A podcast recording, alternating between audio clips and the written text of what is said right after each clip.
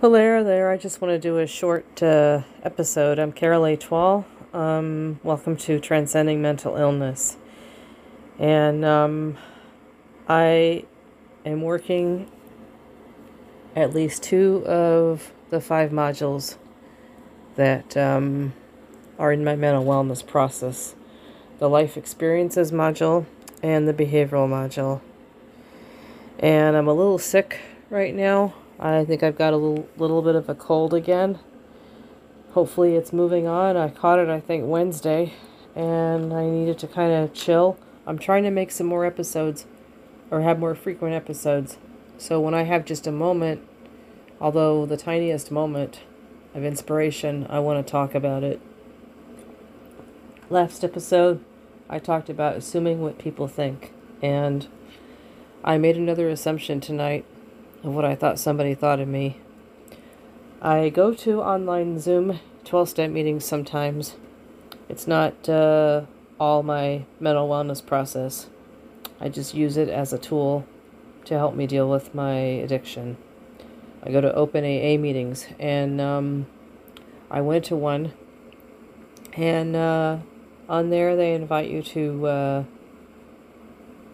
weigh in your time in recovery. And I did.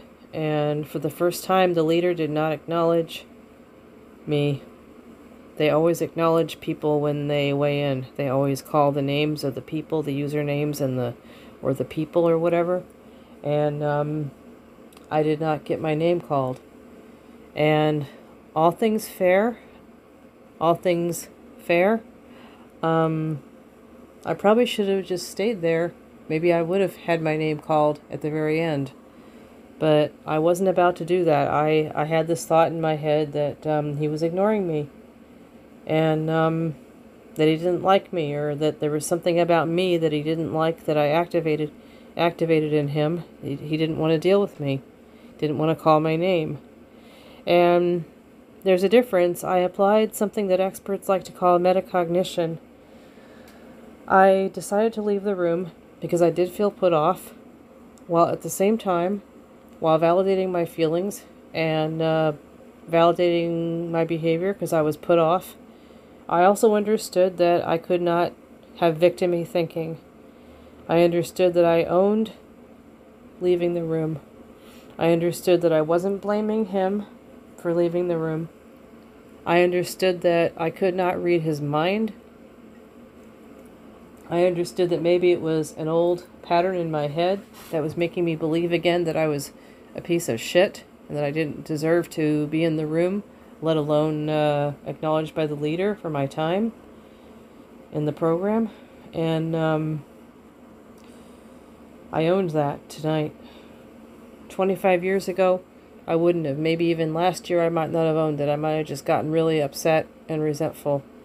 And I did have a little resentment, but um, I recognize that it wasn't a resentment toward him, even it was a resentment towards my abusers for making me believe that I was worthless when I was growing up, and the bullies at school that made me believe I was worthless when I was growing up, and all the lies that I that I believed, all the stuff that I picked up in in my life that I accepted as truths.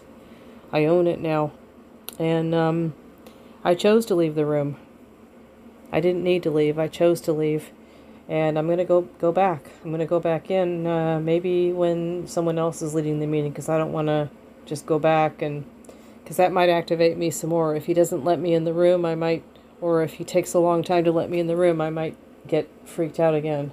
But I own this, and um, I don't have to use this as an excuse to stay out because the room has been helpful.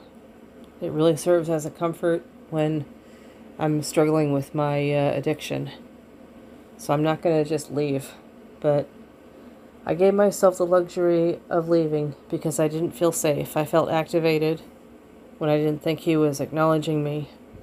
And um, there's a combination of owning it, which is the behavioral module, and validating it, which is uh,